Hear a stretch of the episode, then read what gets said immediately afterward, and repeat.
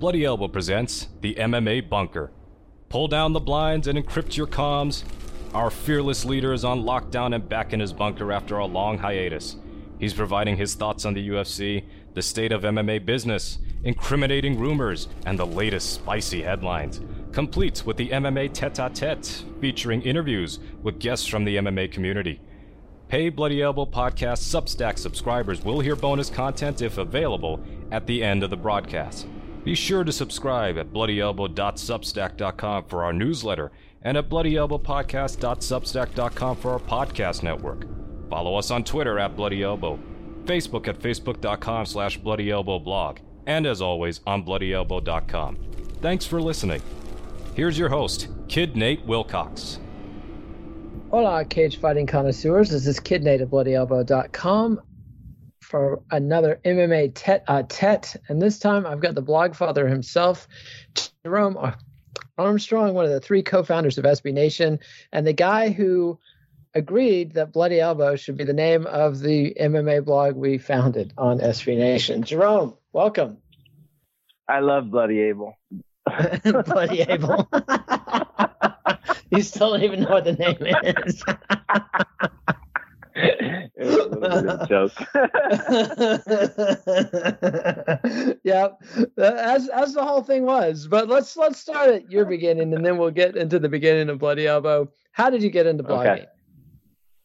Uh, blogging was like a natural move to me in the late 90s when I was always interested in politics and just started writing about it, elections, campaigns, and and whatnot. And uh, I started a blog at mydd.com after I'd been posting a lot on Table Talk, which was the old well in the late 90s, and on Raging Bull, which is uh, old financial site. So I started this blog, mydd.com, which was a and I integrated comments, and that was the biggest change, putting a community into it. So it wasn't just my voice; it was in people interacting with me, and that's that was part of what kicked off the whole interactive blogging community in the early 2000s.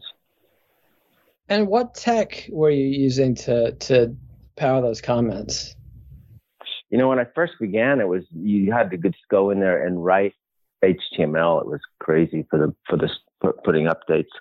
I think Gray Matter was one of the first ones that I started using. And then uh, um, Kuro5hin, Rusty's blog that we started SB Nation one was uh, built on Scoop, and so we the Perl language. So we started on that after that. After I had been using, I think WordPress came along at the same time. That's still pretty big too. So yeah, WordPress is uh, industry dominant. In fact, Vox Media has announced that they're going to be migrating to WordPress. And, and I saw that, and I thought I thought that was an interesting move and probably a good move in the in the long run. It sounds like it's not really sustainable to you on the platform when somebody else can do it just as good. So. Yeah, yeah. The the tech has become a commodity, and that never really, Chorus never really became a competitive advantage for Vox. But you started. But, and as, I guess too. Also, they, they can they can use their ad platform as plugins now with WordPress and whatever else too, right? Yeah, yeah, that, that's so very flexible. That's really all they need. Is, that's really all they want the CMS for to begin with, anyway. So yeah. And so um, you mentioned the founding of SB Nation. Who did you found SB Nation with, and how did you hook up with those guys? Um, that was Marcos and Tyler, Marcos Marcos Moulitsas and uh, Tyler Bleszinski. They were um, out on the West Coast. Marcos and I knew each other through politics already, and Tyler was his one of his best friends, and he was into sports. And uh, I think he was doing an environmental blog though at the time, which um, or it was somebody else at Marcos who was trying to get to an environmental blog, and then Tyler said he'd do a baseball blog. Um, and then and then I had been working with these other two guys, um, Rusty and Jeremy, on technology already for campaigns and whatnot. So I started using the Scoop platform for Howard Dean's campaign, and then uh, um, it just became an easy easy uh, move to to do it into sports blogging when we decided to set that up. I think that was in 2000 late 2003, maybe or early 2004 when we had that. We all got together in Portland, Maine, and the five of us, and that's when we started. The tech te- technology component of it, you know, it changes so rapidly that those guys wound up not even being around when when when we got to founding the company. So I see, and. Tell us a little bit about the your evolution into a pol- professional political operative because you founded MyDD originally a fin- finance oriented blog Then it became over the course of two after basically after the Bush Gore election, it became more of a political blog, and and by 2003, you and Marcos are at the forefront of a political communications revolution. Tell us a little bit about that. Okay. I think a um, easy way to understand it is to look in the late 90s. There was political discussion that was happening at places like Free Republics, Lucianne. Those were places that were mostly driven by Republican or right wing voices that were in opposition to Clinton's uh, presidency. But the, the, other thing that was happening was on uh, sites like Raging Bull, which was um, financial communities. And uh, to me, it became evident. I had never been uh, involved in trading or anything like that before, but I was able to just jump onto these tech stocks along with everybody else and make money. But what I noticed was the community that was forming in in those places. And the other person he noticed it happened to be in the same place at the same time was Joe Trippi, who uh, was a political operative that had worked on uh, you know Kennedy's campaign in 1980 and Jerry Brown's campaign in uh, 92. So he, he was somebody that I had followed in politics for a while. And I didn't realize that he was even engaged in Raging Bull the same time I was. But then when I became interested in politics, um, with, with the, uh, when, when the Bush thefted the election through Florida and the shenanigans that went on down there, I got really heated and involved, and and that's when I intersected with uh, Marcos, um, who was also one of the first bloggers, and then uh, and then Joe Trippi, who was then on the Howard Dean campaign, and and he asked us to come along and and uh, join that campaign and start to make technology and and help with those decisions. So it was a pretty quick, you know, escalation into um, being involved in politics at the very highest level, from going from you know internet chat about how to make a buck. and at that point, you shut down MyDD, but Marcos kept Daily Kos going. Did you ever regret shutting that down? Because you know you could be you could be Marcos Moulitsas now. Uh, no, I I never I never really regretted it because my I really wanted to work in campaigns. I wanted to work in some presidential campaigns, um, and that was that was my sort of goal to get into it. Um, I, it was more of a dream than anything else, but it was it was something that materialized. And so I never. I liked blogging a lot, and I liked writing, but um, the style of it is so reactive that I, I, didn't really get into that part of it so much. And I think that's ultimately what turned me off from politics as a whole. Was when it's it's just so reactive to the news rather than um, generative or, or creative, and that's where I'm more interested in being at, which is something that's more in the cutting edge and create, creative in that regards. And that is uh, the crux of the issue with blogging. I can tell you to this day that's still a hassle. So, when you guys conceived of the notion of SB Nation, though, it was something you saw as a sideline to politics rather than your main endeavor, right?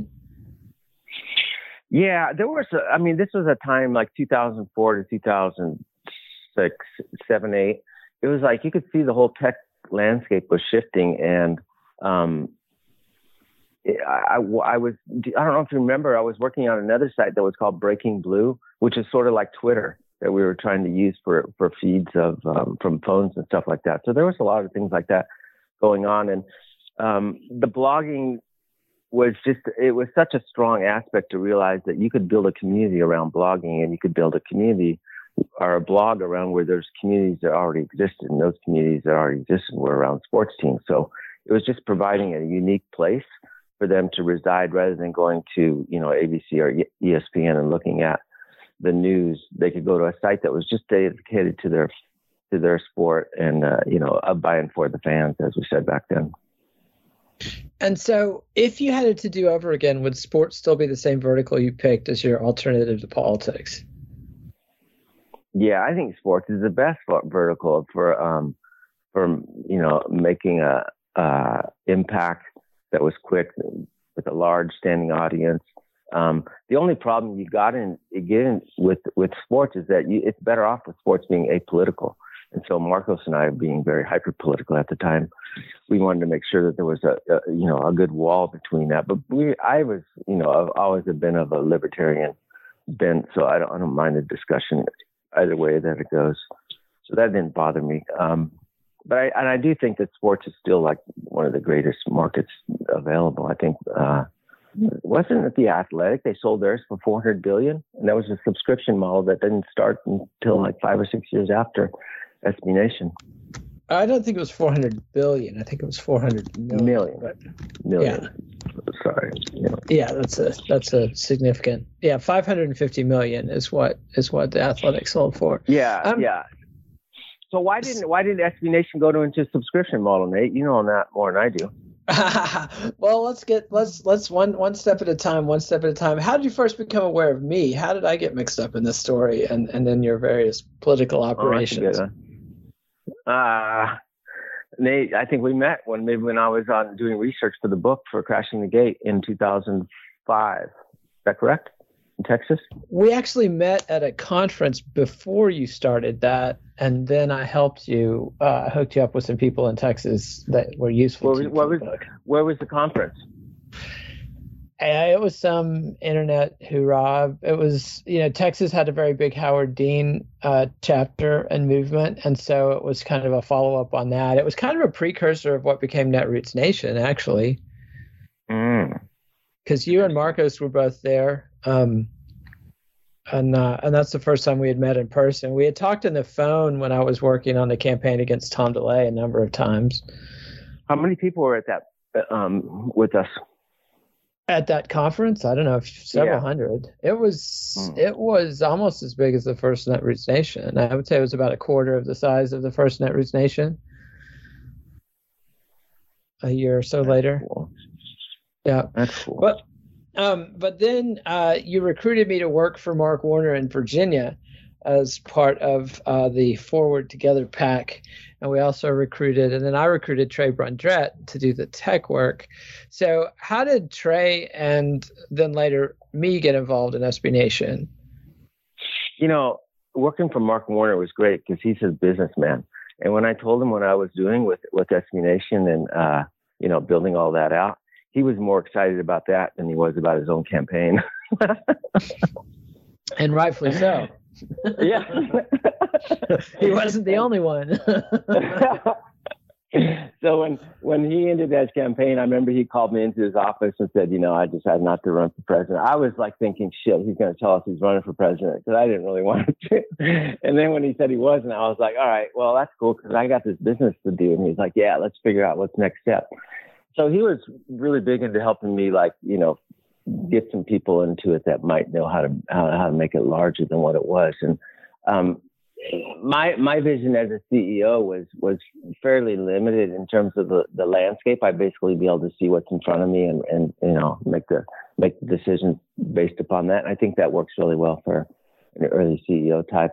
Um, but expanding it, running it, running an operation with employees and all that other stuff is not really something I've I wouldn't consider my forte as an office worker. I think that's a correct assessment, don't you, Nate? yeah, I would I would agree with that. But yeah, managing uh, any organization over about I don't know maybe uh, maybe your household. I'd have to talk to your wife about that. yeah, um, I can do a I can do a fishbowl like we had a fishbowl. Remember? yeah, yeah, you can run a fishbowl. I can t- I can attest to that. So how did I get involved in in SB Nation? Like, uh, where did the idea come from to have an MMA blog as part of this? Well, I remember you you got involved with basically the fishbowl, which was Mark Warner's internet campaign. I think there was five or six of us, and um, when that all shut down, I think we had already started um, Bloody Elbow before that, right, Nate? Or was it? No, we started in 2007. It was after the campaign. It was several months. Okay, so it was campaign. after the campaign. Yeah, yeah. So I think it was. I remember with with Bloody Elbow, Tyler coming out to DC. I think we were meeting with some potential funders or something like that, or, or maybe it was over the phone. And Tyler at one point said that I don't want to have this this stinking pro wrestling stuff on there. It's fake sports. and I was like, who cares if it's fake? There's a lot of page views here. but MMA is not fake. So I know. clarify. Although I did later found Cage Side Seats for SB Nation, which became one of their biggest blogs, but that's neither here nor there. The whole thing took off. I mean, that became one of the that that vertical within the uh, you know within the within the sports vertical was I think one of the fastest growing ones at the time. So Tyler came around really quick to it as well. So I don't think he had any objections. So so that's how you came on with with um, with Bloody Elbow, which I think was I mean, was there was there hockey vertical there, or was you just in baseball and football at that time? Uh, hockey. I think I hockey think that came later. Yeah, I think hockey came along later, as did soccer. Yeah. So I think it was like maybe like the third or fourth, you know, uh, vertical within sports that we. You already had college with, uh, football and college basketball. Yeah, we had. Yeah had those. But um, tell us about bringing in Jim Bankoff as CEO. How did that connection get made, and how did how did that transition? Yeah, so happen? so Mark Warner was setting up this meetings for for. Um, I, I basically asked him to like help me find some people, and uh, um, he was setting up some meetings with uh, potential funders, and one of them was uh, Nigel Morris. That's his name, right? I believe so. The founder of Capital One credit cards. Yeah, yeah, that's American Express now. So Nigel was one of the people, and I had met Nigel a couple times. He had some really nice sports cars. He was working on becoming a billionaire at the time, and um, he came to a meeting and we presented it. And and I remember a line that Nigel said was, he looked at it all and he and he was, you know, he was looking at becoming a billionaire at this time. He was like, "There's some zeros missing from this thing." he was like, implying that it wasn't really big enough for him to get involved in it. And I, I said, well, let's not waste your time then. And, but there was a guy at the meeting though, Jim Bankoff, who, who I, I met at that meeting. And subsequently he and I had, um, coffee and then we met and I, I laid out my whole, you know, vision of where I saw the company going and he laid out where he was going and it intersected very nicely in that regards. Um, the strategy of it, I wasn't as convinced was uh, uh, that he would be able to pull it off. But I think he's done a fairly good job. Missed some opportunities, but as far as holding the business together in somewhat trying times over the last what 15 years now. So overall, I think he's done a, an excellent job as far as you know creating a legacy um, media company. To access the bonus content of this show, you must be a paid subscriber. To do that Go to bloodyelbowpodcast.substack.com and subscribe today.